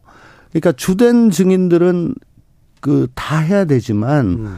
어, 재판부가 보고 50명 다 해가지고는 이거는 뭐 하셔버리다라고 하면은 어, 정리를 좀 할 겁니다. 예. 예, 이, 이거 입증 취지가 뭐냐? 그럼 저, 이 철회한 게 맞지 않냐? 아. 이렇게 정리를 쭉 해요. 예. 이제 그 과정을 거쳐서 어 그래도 정리를 아무리 한다고 해도 어 당초 뭐 6개월 내에 날 것이다. 그거는 훈시 규정이니까 안 맞는 거고 올 여름 올 여름보다는 더 지나가지고 아마 선거가 나지 않을까 싶은 그런 생각이 듭니다. 예. 네. 그러면은 그것도 상당히 총선이 임박해서 음. 그나마 제일 빨리 날 것으로 예상되는 그 재판도 그러네요. 임박해서 날지 아니면 올해 안에 날지 올해 안에 날지 뭐올 가을에 날지 올 가을에 날지 예, 그건 조금 좀 두고 봐야 되겠습니다. 그렇군요. 그 재판 결과에 따라서 또 민주당은 변동이 상당히 있을 것 같고 예. 그 안에 그러면 민주당 이할수 있는 거는 뭐가 있을까요? 결국은 어, 그래도 음. 저 지금 여당이 저렇게 헛발질하고 자충수를 두고 하는 가운데 그래도 이제 뭐 양국법이 이게 맞냐 틀리냐 예. 후쿠시마 오염수 방출 문제 뭐 이런 것들이 그래도 이슈로 올라가잖아요. 예. 그러니까 그동안에는 뭘 해도 이 방탄에 가려가지고 안 보였는데 음. 그래도 이런 것들 뭐, 뭐 이슈가 좋은 것이든 나쁜 것이든 예. 정책에 관한 것에 혹은 법안에 관한 게 지금 핫 이슈로 올라오고 있습니다. 음. 이렇게 계속, 계속, 어, 민생과 직결되는 어, 이슈를 던지고 그, 그게 논쟁이 되고 어, 그래서 어, 민생을 리더하는 제1당으로서의 면모를 보여주는 거 외에는 방법이 없다고 생각합니다.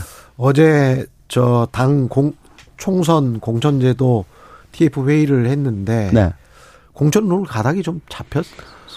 어, 그, 그, 그러니까 그거는 저 형식적인 기준을 저 결정하는 그 TF죠. 예. 예를 들어 뭐 어, 음주운전은 그러면 1회로 아웃 뭐 원스트라이크 아웃인가 아, 뭐 삼진 아웃인가 또 뭐 10년 전에 음주운전부터 할까 20, 아. 20년 전부터 할까 아니면 한 번이라도 뭐 이런 것들을 하는 거거든요. 예. 그러니까 그동안에 문제가 되어 왔던 음. 당 정치개혁위원회에서 그 얘기하는 뭐 권리당원 한테 음. 뭐저 여론 조사를 한다든가 아. 뭐 그걸 평가한다든가 이런 거는 포함이 안 되는 거예요. 그렇군요. 예.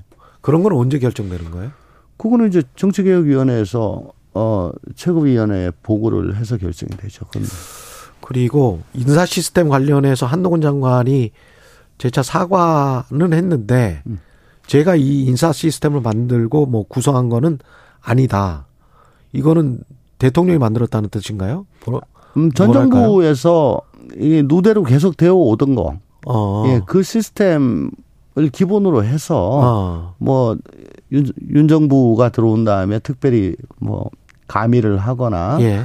혹은 또 신설을 하거나 요거는 네. 이제 굉장히 저 작은 마이너한 체인지다 이런 취지 아닐까요? 마이너한 체인지다. 그래서 네, 네. 본인에게는 그렇게 큰 책임은 없다 그런 말이에요.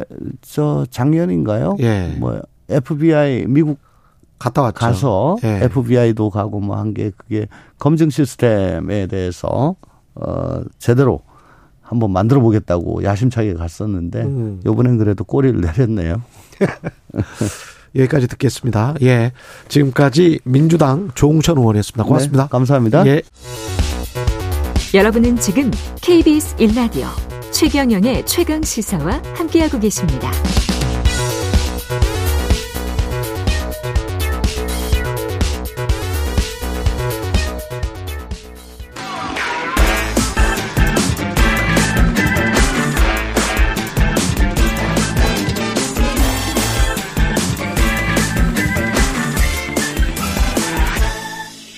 네, 0067님. 안녕하세요. 저는 미아동에서 마을 버스 기사로 일하고 있는데 매일 라디오 켜두고 일합니다. 오늘은 쉬는 날이라서 아침에 청국장찌개 끓여 먹고 최강 시사 듣는 이 시간 너무 좋습니다. 이렇게 말씀하셨네요. 제 목소리 걱정해 주시는 분들이 많은데요. 예, 빨리 낳도록 하겠습니다. 예, 감사합니다. 한 번 더 뉴스 한국경제신문의 최영창 기자 나와 있습니다. 안녕하십니까? 안녕하세요. 정치권에서 지금 우주 전쟁을 벌이고 있다. 우주 전쟁. 예, 예. 스타워즈. 네. 뭐, 뭔 일입니까? 우주항공청이라고 좀 들어보신 분들 많을 음, 텐데요. 그렇, 죠 예. 그 지금 윤석열 정부가 우주항공청을 연내 개청할 수 있도록 특별법을 지난 4일 국무회의에서 의결했습니다. 이 한국판 나사를 만들겠다는 건데요. 아, 윤 대통령이 우주 개발은 제가 직접 창조했습니다. 라면서 이제 의지를 나타냈는데요. 이 우주항공청은 이 과기정통부의 외청으로 네. 지금 설립한다는 게 이번 정부의 취지입니다. 네. 우주항공 정책과 R&D 이런 범부처 총괄 기구를 만들겠다는 건데요. 이 보수 체계도 기존 공공기관 규제에서 벗어나서 파격적으로 대우하겠다, 인재 유치를 하겠다 이렇게 나섰고 뭐 독립성을 보장하겠다고 또 했고요. 지금 뭐 임기제 공무원 비율도 없애겠다고 했고 지금 아마 오늘쯤 정부 안으로 발의가 될 것 같습니다. 그래요? 네.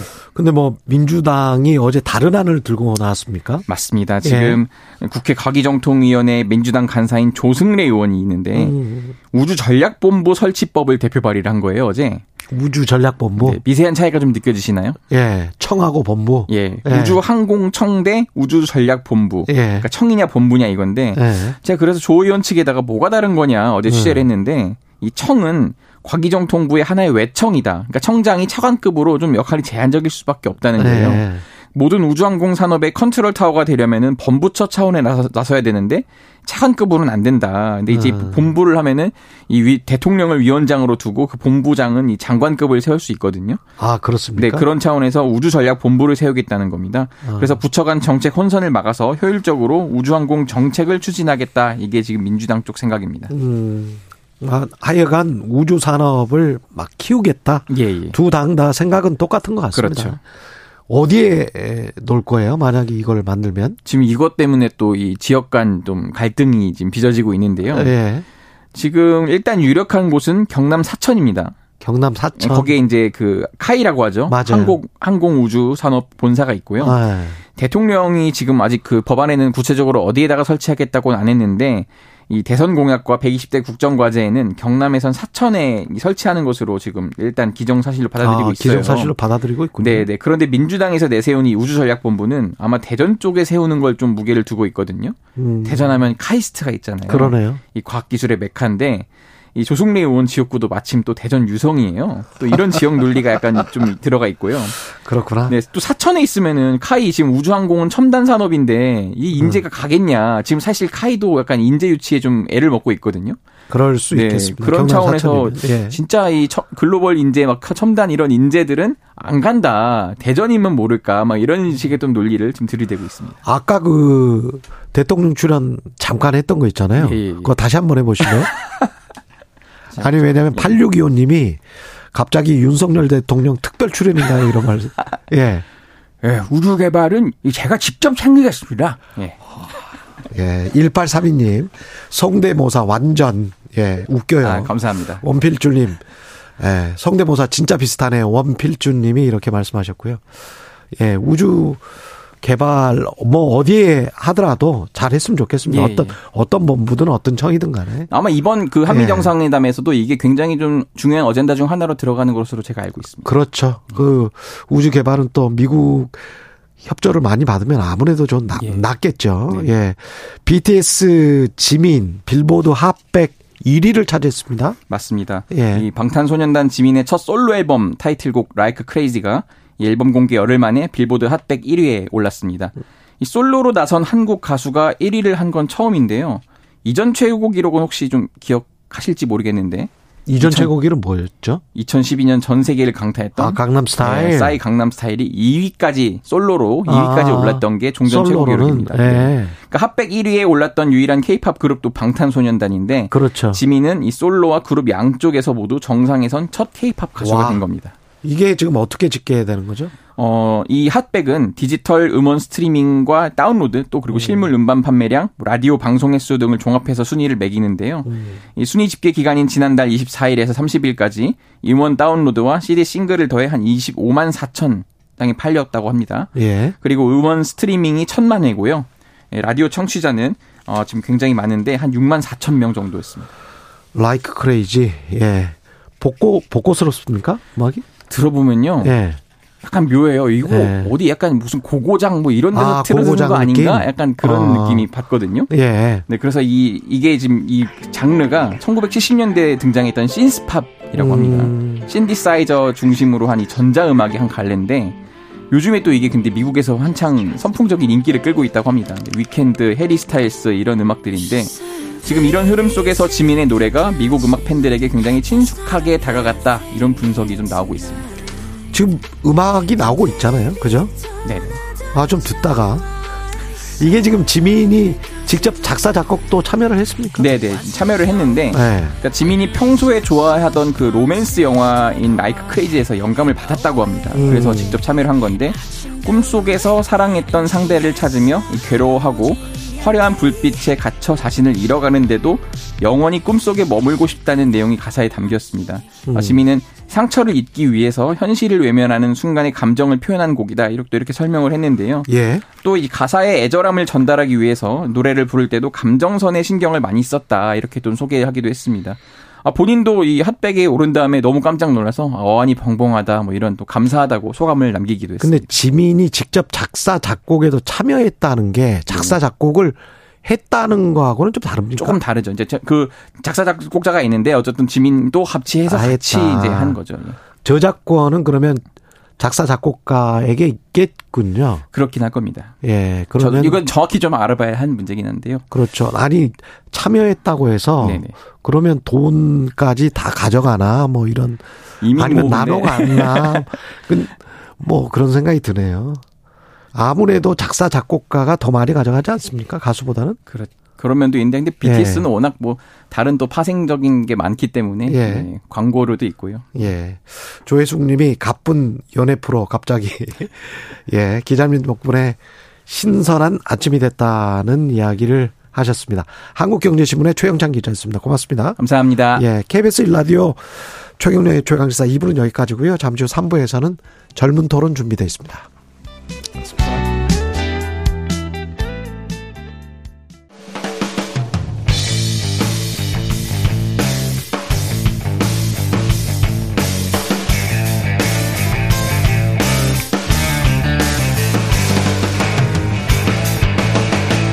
최경영의 최강 시사.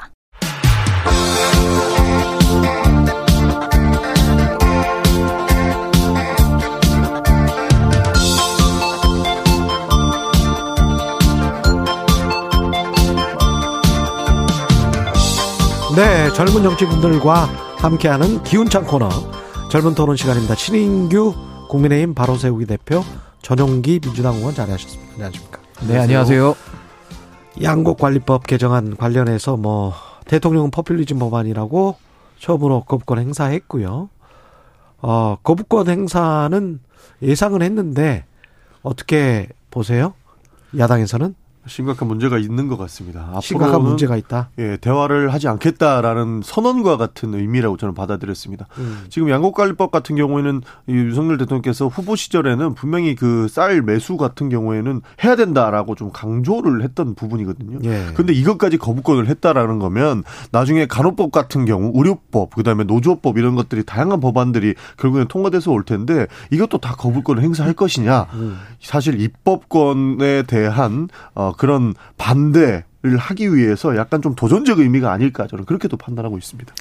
예, 저는 근데 뭐 대통령의 거부권이라는 것이 헌법에 규정된 대통령의 권한인 건 맞고요. 저도 예. 사실 정치가 좀 복원이 돼서 여야가 좀 합의로 통과시켰다면은 대통령께서도 이런 거부권 얘기를 못 하실 텐데 또 민주당이 계속 이제 밀어붙이다 보니까 분명히 저는 양곡관리법에 문제가 있다고 생각을 하거든요. 예를 들면 시장 원리에 일단 반하는 부분이 있고 저는 이제 식량 주권이나 식량 안보 차원에서는 일부 저는 농민들에 대해서 우리가 신경 쓸 부분은 있습니다만은 이것을 그냥 무조건식으로 사주겠다는 이런 의무 조항이 들어가는 거에 대해서는 전 좀 주의할 필요가 있다. 그래서 전 이번에 이 양곡관리법에 대한 거부권 행사는 좀 정당하다. 전 이렇게 봅니다. 이게 좀 문제가 뭐냐면요. 네. 국민의힘에서는 굳이 반대를 할 이유가 없었습니다.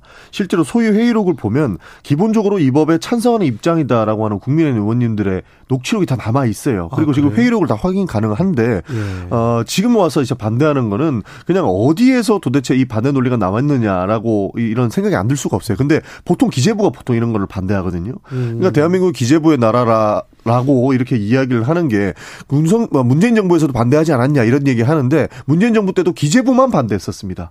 그때 국회에서는 통과시켜야 된다고 주장을 했고 문재인 정부 기재부가 반대했던 것이고 지금도 기재부가 반대했는지는 모르겠는데 어. 국민의힘 의원님들은 이 법은 좀 필요하다. 어, 쌀은 이렇게 뭐 과잉 생산되는 측면이 있는 거는 어, 문제가 있고 이걸로 또 강- 강제적으로 매수하는 것은 필요하다라고 해서 대부분 합의가 된 사안이에요. 근데 이거를 그 국민의힘 의원님들께서 당론으로 반대를 하게 되었고 결국에는 대통령 거부권까지 행사하게 된게 네. 어, 어디서 이 문제가 불거지게 되느냐 이 부분을 좀 봐야 된다는 겁니다. 근데 저는 뭐 개개인의 의원들의 헌법기관으로서 의견이 저는 찬반이 갈릴 수 있다고 봅니다. 당 내에서도 뭐 다 반대만 해도 이런 건 아닌데요. 네. 결국에 거부권 행사를 통해서 이제는 다시 국회로 공이 왔기 때문에 과반수 출석의 3분의 2 이상이 또 통과가 되면 또 이제 그게 법안으로 확정이 되는 거거든요. 네.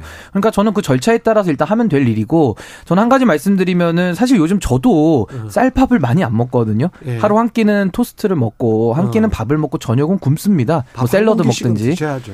예, 근데 이제 보통 식습관의 변화가 있고 이거를 예. 초과 생산이라는 거를 그대로 놔둔 채 예. 매년 1조 원이 넘는 금액을 매년 넣어서 이거를 사주겠다는 거거든요. 저는 오히려 뭐 식량 안보나 이런 차원에서 농민들에 대한 지원은 저는 필요하다고 보는데 음. 아니 국민들이 이제 식습관이 바뀌어가지고 잘 먹지도 않는 쌀에 대해서 이거를 막 무조건적으로 사주겠다라는 것에 대해서는 한번 고민이 필요하다. 유일한 그것이 대안이냐에 대해서는 저는 좀 치열한 토론이 더 필요하다 이렇게 봅니다. 농민단체에서는 민주당 그 결국은 이제 본회의에 통과된 안 그것도 몇 년에 한 번 사줄까 말까 할 것 같다. 맞아요. 안 될 뭐 수매를 언제 한다는 거냐 뭐 이런 이야기를 하던데 오해가 있는 게 이거를 네. 마치 남는 쌀들을 다 사줘야 된다라고 지금 그 언론 플레이를 하고 있는 거거든요. 네. 그게 아니에요. 결국에는 그 기본적으로 우리가 공급을 할 때 그러니까 쌀을 타작을 할 때 기본적으로 관리가 돼 있게끔 하고 여기에서 국회에서 처음에 논의된 안들은 이것을 남는 것들은 다 사줘야 된다는 안들이 몇 개가 있었습니다. 네. 근데 어 여야가 대치하게 되고 결국에는 강행 처리를 해야 된다 이렇게 되니까 국회의장께서 국민의힘 의원들이 가지고 온 안들을 보고 여기서 중재안을 내신 거예요. 그래서 그 중재안을 토대로 결국에는 발의가 되었고 이것이 통과되었기 때문에 음. 강제적인 매수 이거는 좀 너무 과하게 간 것이고 굳이 이거 일어나지 않을 일에 대해서 좀 과하게 어, 이렇게 될 것이다라고 좀 이렇게 얘기하면서 나온 겁니다. 아니요, 이게 수정안이 나온 건 맞는데요. 그게 법안을 자세히 보시면은 의무 조항으로 바꾼 건 맞아요. 근데 이제 아래다가 예외를 좀 빼줘가지고 음. 좀 재량권을 좀 더 넓. 넓혔다 이런 얘기지 의무로 바꾼 거는 법안 자체가 하여야 한다로 바꿨는데 그 자체는 사실 확인은 그렇게 되어 있습니다. 그리고 시장 원리가 제대로 작동해야 된다는 것도 맞고 시장에 정합적으로 뭐 입법이 좀 가서 생산적 어떻게든 지속 가능한 성장을 할 수 있도록 사양 산업도 도와야 된다는 거는 인정을 하는데 그렇다면 미분양 아파트를 매입할 때는 포퓰리즘이라고 하지 않았다가 쌀농사 짓는 농민들 그 이게 직불 보조금을 주고 있는데 지금 그런 상황에서도 이거는 또 포퓰리즘이다라고 하는 하면은 이게 좀 산업적으로 이게 앞뒤가 맞는가? 저는 그거에 예. 대해서 저는 어떻게 생각하냐면요. 예. 저는 뭐 미분양 아파트랑 이걸 비교를 많이 하시던데 예. 사실 그것도 시장 원리에 대해서는 위반되는 게 맞죠. 그, 그러니까 그렇죠. 저는 원칙과 예외를 우리가 혼동하면 안 된다. 아. 그럼 만약에 그런 논리로 친다면요. 지금 어려운 산업이 되게 많지 않습니까? 그리고 그렇죠. 사양 산업 많거든요. 예. 그 국가한테 다 사달라 그러면 이제 형평성 차원에서 어떻게 접근을 할 것이냐. 국가로서는 엄청난 부담이거든요. 그러니까 그거를 다 접근할 수는 없을 것 같고 결국은 장기적 비전을 가지고 고용을 창출하는 그렇죠. 쪽. 그렇죠. 그럼 그런 쪽으로 이제 가는 수밖에 없을 것 같은데. 이제 쌀 재배도 예. 조금은 이제 뭔가 그런 농업의 변화나 뭐 자, 작업 방식의 변화라든지 아니면은 작물의 변화라든지 이런 것들을 좀 추진을 하면서 농업 정책을 쓰면서 사실은 이런 뭐 매수라든지 이런 것들이 제한적으로 나오면 좋겠는데 지금은 그런 본질적인 논의는 빠진 채 그냥 의무로 남는 걸 사주겠다 이렇게 나오니까 음. 일부 반대하는 의견이 있다. 그러니까 여기서 문제는 네. 기본적으로 우리가 쌀이 이 법이 통과가 되면 예. 더 많은 사람들이 쌀농사를 지을 거고 예. 그러면 더 많이 남게 될 거고 그럼 더 많이 사줘야 된다. 음. 그래서 세금이 낭비가 된다라고 하는데 예. 애초에 쌀농사 짓는 그러니까 지금까지 짓고 있던 사람들만 대상으로 한 거고요. 음. 더 이상 짓을 수 없게끔 규제도 들어가는 겁니다. 그러니까 양쪽에서 규제와 그 다음에 사 매수 정도가 절차가 정확하게 들어가는 건데 이것을 깡그리 무시한 채 기본적으로 다 사줘야 되는 거는 문제가 있다고 보고 저희도 방금 앵커님 말씀하신 것처럼 음. 아니 대통령은 남는 집은 다 사주라 그러면서 지금 짓고 있던 사람들 그 농업과 쌀값이 폭락하는 것에 대항해서 이 법을 만들어 놨는데 이것은 반대하는 것은 이거는 본인들이 어 그 돈 많이 버는 사람들을 부자들 편만 드는 것 아니냐 이런 의심을 안 할 수가 없는 겁니다. 왜냐면 건설사들은 굉장히 돈 많은 사람들이거든요. 예. 근데 쌀농사 짓는 사람들 그렇게 부자들 많지 그럼 앞으로 않아요. 이제 남는 거 그럼 다 국가가 사줘야 된다라는 논리에 부딪히기 때문에 저는 오히려 이 논리를 비판하시려면 분양 미분양 아파트 사주는 거 있지 않습니까? 그걸 차라리 비판하면 하면서 제도를 저는 바꿔가는 것이 맞다. 시장 원리의 저는 원칙과 예외를 혼동하면 안 된다는 것이고 아까도 말씀하신 것 중에 쌀 농사를 더 많이 진다 이 뜻이 아니고요. 예. 지금 나오는 쌀도 소비가 줄고 있다. 그렇기 때문에 이것이 좀 예산이 들어가는 것은 과하다. 전 이런 얘기를 드리는 겁니다. 그러니까 저희가 집 사주는 거 굉장히 비판 많이 했습니다.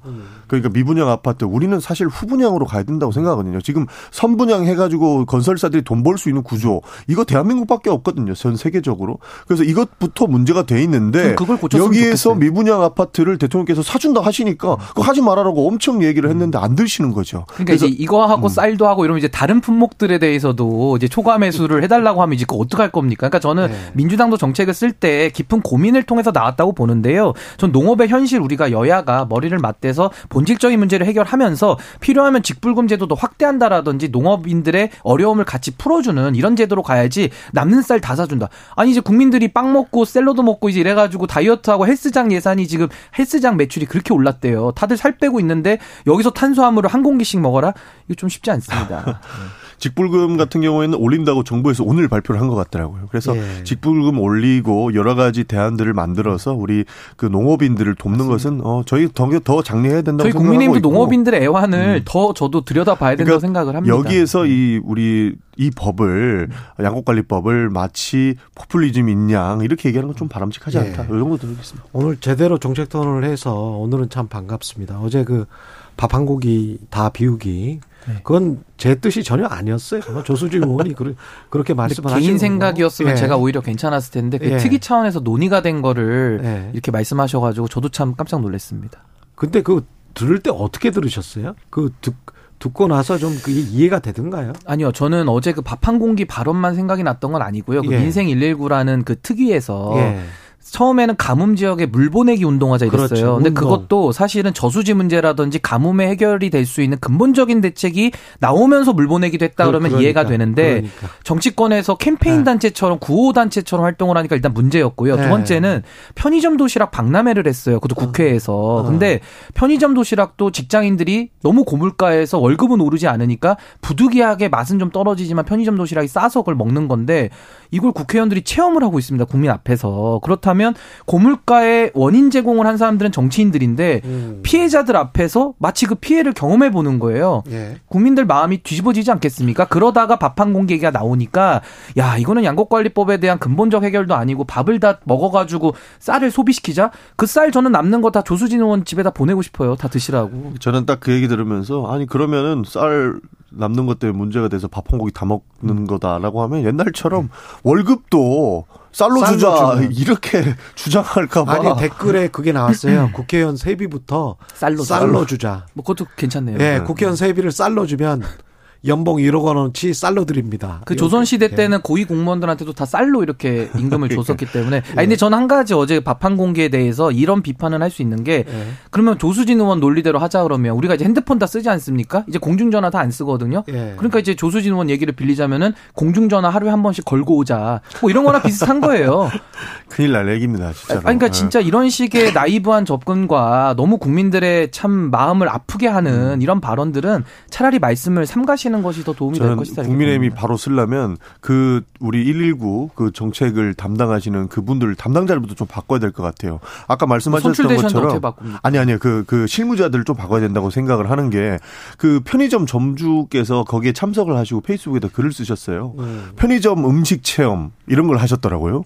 근데 편의점 점주들은 그 남는 음식들 어떻게 뭐 폐기할 수가 없으니까 본인들이 뭐 드시는 경우가 많은데 국회까지 와가지고 그 사람들 어려움을 듣겠다고 하면서 편의점 음식 체험하면은 자기는 계속 편의점 음식 먹어왔는데 내가 여기까지 와서 이런 음식 먹어야 돼? 그러니까 이런 음식 나쁜 음식이 아니고 이렇게 내가 이것까지 내가 체험을 해야 돼? 이거는 잘못된 거다. 그러니까 접근 자체가 잘못됐다 비판하시더라고요. 편의점 도시락이라는 게 굉장히 지금 우리 사회의 아픈 부분을 저는 드러내주고 있는 하나의 상징이다 이렇게 봅니다. 지금 예. 직장인들이 밥을 한 공기를 사 먹으려 그래도 뭐 만 원 가까이 되거든요. 그러니까 너무 비싸다 보니까 돈을 절약하기 위해서 편의점 도시락이 한 5천 원 정도 되거든요. 그러니까 이걸 사 먹고 있는 현실인데 그 고물가에 대해서 물가 물가 정책을 정말로 현실적으로 잡아야 될 권한이 있는 집권 여당에서 편의점 도시락을 체험하면서 박람회를 하는 식으로 한다. 이거 국민들의 아픔에 진짜 소금 뿌리는 거랑 비슷하거든요. 그렇게 편의점 도시락 국회의원들이 먹는다고 해서 물가가 잡힙니까?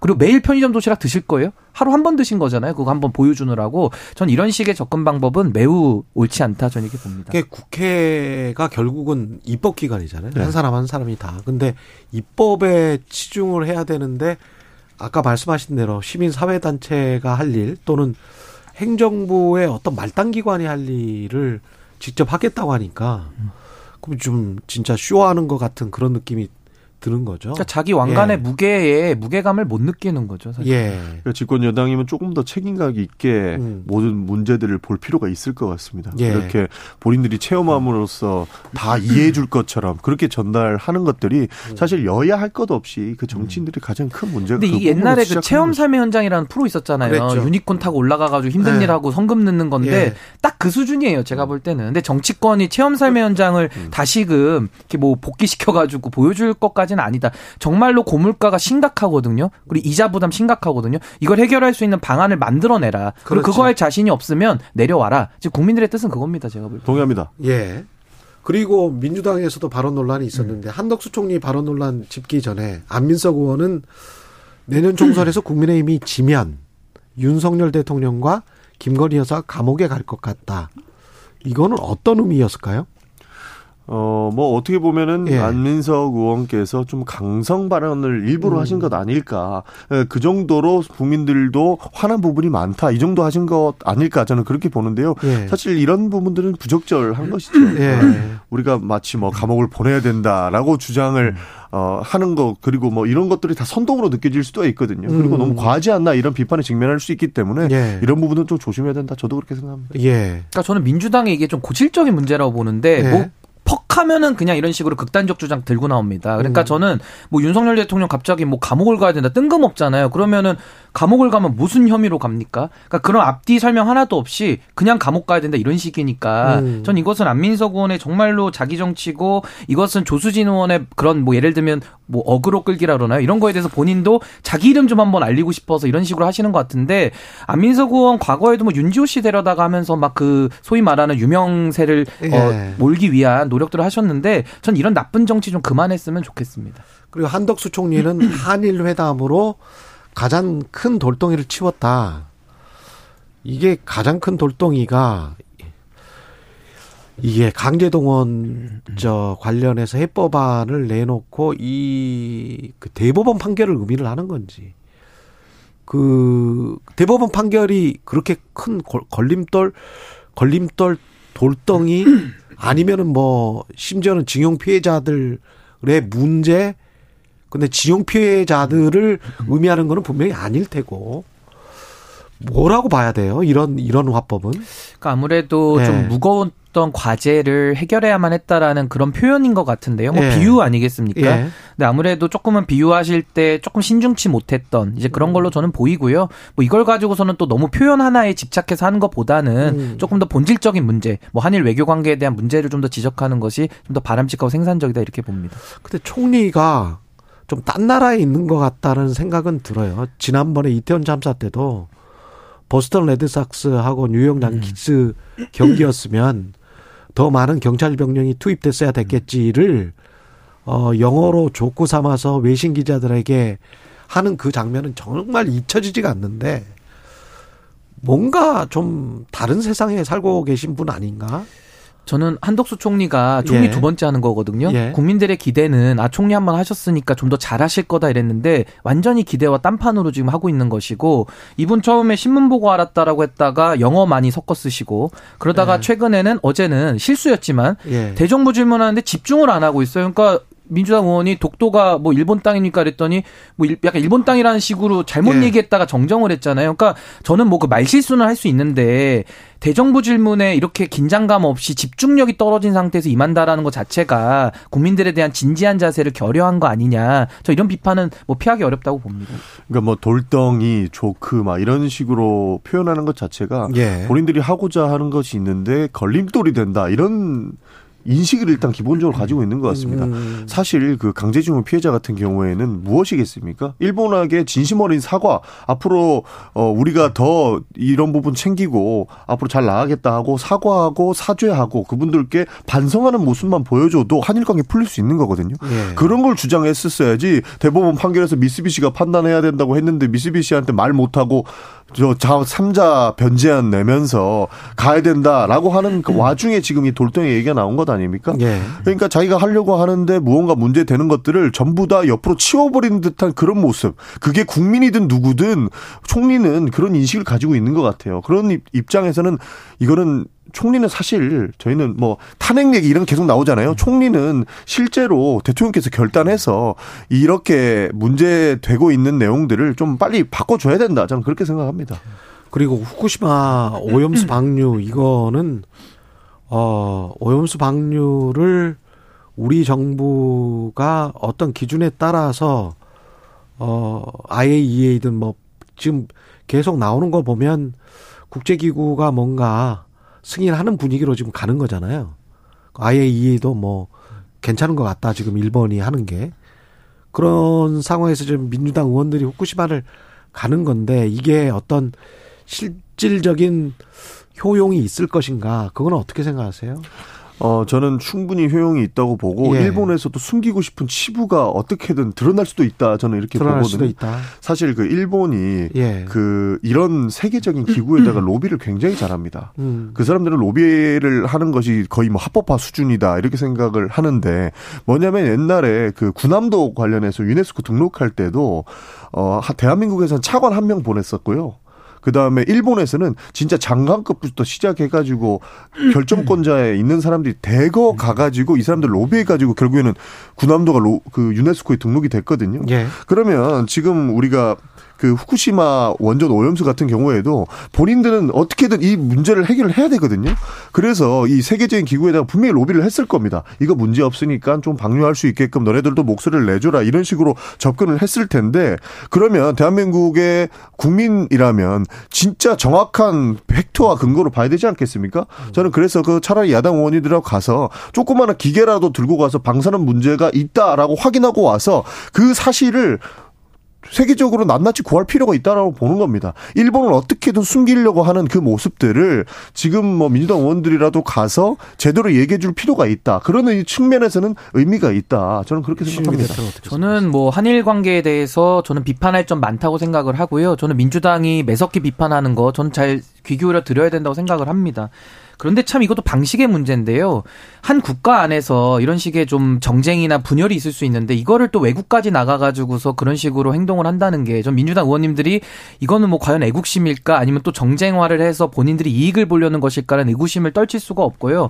바로 이런 방식이 저는 조수진 의원이 얘기했던 그런 좀 낮은 편협한 방식이라 그럴까요? 딱 그거와 저는 유사한 맥락이라고 봐요. 그래서 저는 아니 국내에서 대통령에게 비판을 할 수 있는 자유가 있고 이 안에서 충분히 교정하면서 우리가 목소리를 낼 수 있는데 이걸 일본한테까지 가가지고 아 대한민국은 이런 식으로 내부 분열이 되어 있습니다를 일본에 가서 이거를 보여주는 모습이 되기 때문에 이거 역이용 당할 가능성 없을까요? 그렇다면 좀 민주당에서도 정말로 국가 이익을 생각한다 그러면은 내부에서 치열하게 논쟁하고 비판하는 것이 오히려 더 바람직하지 않았을까 저 그런 생각을 해봅니다. 그러니까 내부에서 아무리 비판해봐도 일반 일본이 후쿠시마 오염수를 방류해버리면 그 가장 큰 피해는 대한민국이 다 보지 않고 있습니까? 사실 모든 환경기구 다 그렇게 얘기를 하고 있어요. 가장 큰 피해, 제일 첫 번째 피해국은 한국일 것이다. 한국의 수산물도 오염될 수 있다라는 거거든요. 그래서 사실 대통령이 이번에 일본 가셨을 때 이거 하면 안 된다라고 저는 강력하게 주장하고 왔어야 됐다고 봅니다. 근데 그 부분을 못 했던 거예요. 그 부분을 못 했기 때문에 일본은 지금 어, 한국도 어느 정도 받아들이는 수준이구나라고 본인들도 언플하고 있단 말이죠. 그러면 대통령의 입장은 충분히 이해를 하겠으나 어, 한국의 반대 여론도 있습니다. 당연히 일본 가서는 이렇게 강성 발언 안 하겠죠. 그렇지만 우리의 우려도 있으니까 조금 조심해 줬으면 좋겠다라는 이야기를 일본한테 전달해야 된다고 아니 생각하는 그 겁니다. 전 의원님 말씀대로 할 거면 그럼 왜세 명만 갑니까? 그냥 180명 다 갔다 오세요. 그냥 차라리 그게 낫죠. 그러니까 차라리 목소리를 낼 거면 180명이 내는 게 맞지. 왜세 명만 갑니까? 그러니까 제가 하고 싶은 말씀은 국내에서 대통령에 대해서 이건 더 비판을 해야 되는 것이고요. 결국은 목적이 아무리 정당해도 수단이 잘못되면 그러면 안 되는 거거든요. 아니 외교라는 것이 다 그렇게 중구난방으로 하는 게 아니잖아요. 그러니까 저도 윤석열 대통령께서 이거 후쿠시마 오염수 얘기 나왔을 때 더 강력하게 대처해야 된다고 보거든요. 그러니까 이 부분에 대해서는 더 정부를 압박하고 국회에서 견제라는 것이 맞지. 세 명의 의원이 외국에 나가가지고 대한민국은 이렇게 지금 딴 목소리가 나오고 있습니다. 이런 식으로 하는 것이 과연 바람직할 것이냐 좀 고민이 그러니까 필요하다고 봅니다. 왜 이렇게까지 하느냐에 대한 비판은 저는 충분히 받아들여야 그 논리가 한동훈 장관이 시행령 하는 거랑 비슷한 거예요. 오죽하면 하겠습니까? 이거랑 똑같은 거죠. 정부가 귀뚱로도 안 듣잖아요. 그러니까요. 그 하지 한동훈 말라고 장관 얘기를 몇 번이나 거죠. 했고 분명히 문제 제기를 했는데도 정부가 귀뚱으로도 안 듣고 대중무직물로 와가지고 하는 얘기가 독도는 한국 땅이니까 그러니까 아닙니다라고 하고 있잖아요. 그러니까 절차대로 그것도 교정해 나갈 책임이 있는 겁니다. 민주당이 야당이니까 외국에 나가서 그렇게 할 게 아니라요. 한국 내에서 국회 내에서 더 치열하게 싸우고 차라리 외교부 장관에 대해서 더 강력한 조치를 하세요. 외교부 장관은 탄핵 아, 소추까지 그러니까 그런 걸 차라리 하시라는 거예요. 그러니까 외국에 나가서 그렇게 하지 마시고. 분명히 하고 있는데 이 부분을 정부가 너무 안 받아들이니 이 정도 의견 정도는 의원 외교에서도 충분히 풀어나갈 수그 있겠다는 논리는 판단에서 가는 한동훈. 장관이 검수한박 법안에 대해서 공감하지만 동의하지 않는다 하면서 시행령으로 우겨서 가잖아요. 저거 잘못됐다고 보거든요. 그거랑 비슷하게 보입니다. 그리고 한 3분밖에 안 남았는데 오늘이 젊은 토론 마지막 시간입니다. 아, 좀 아쉽네요. 마지막 토론에 또 너무 잘하셔가지고 예 격찬의 문자들이 많이 들어오고 있습니다. 그 전주 을에서 강성희 후보인가요? 진보당 후보가 됐습니다. 이걸 어, 정치적으로 어떻게 받아들일까요?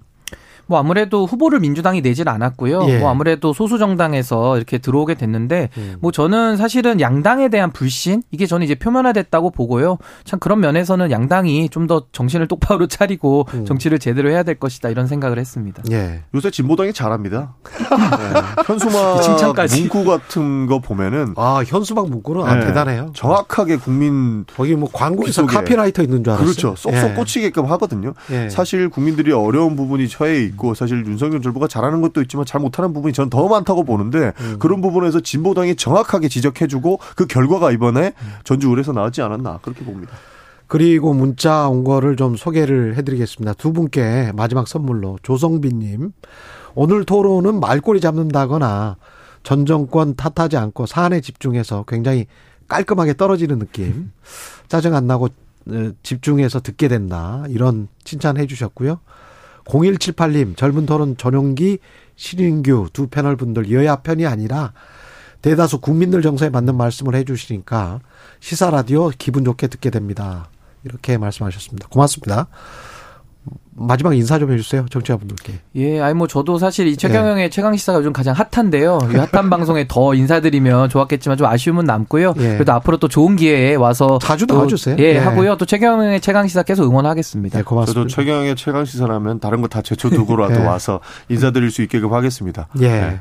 두 분, 신인규 국민의힘 바로 세우기 대표, 전용기 민주당 의원이었습니다. 고맙습니다. 네, 감사합니다. 예, 다음 기회에 꼭 뵙겠습니다. 4월 6일 목요일 KBS 일라디 오 최경련의 최강 시사였고요. 오늘은 여기까지입니다. 앞서 말씀드린 커피, 치킨, 예, 치킨은 두 분이죠. 커피는 열 분이죠. 예, 쿠폰 당, 당첨자 최강 시사 홈페이지에서 확인하실 수 있고요. 0813님이 최경련 기자님 목소리가 전혀 불편하지 않습니다. 아유, 다행입니다. 예, 더 나빠져서 쉬시는 일만 없었으면 좋겠습니다. 오늘도 화이팅입니다. 이렇게 말씀하셨습니다.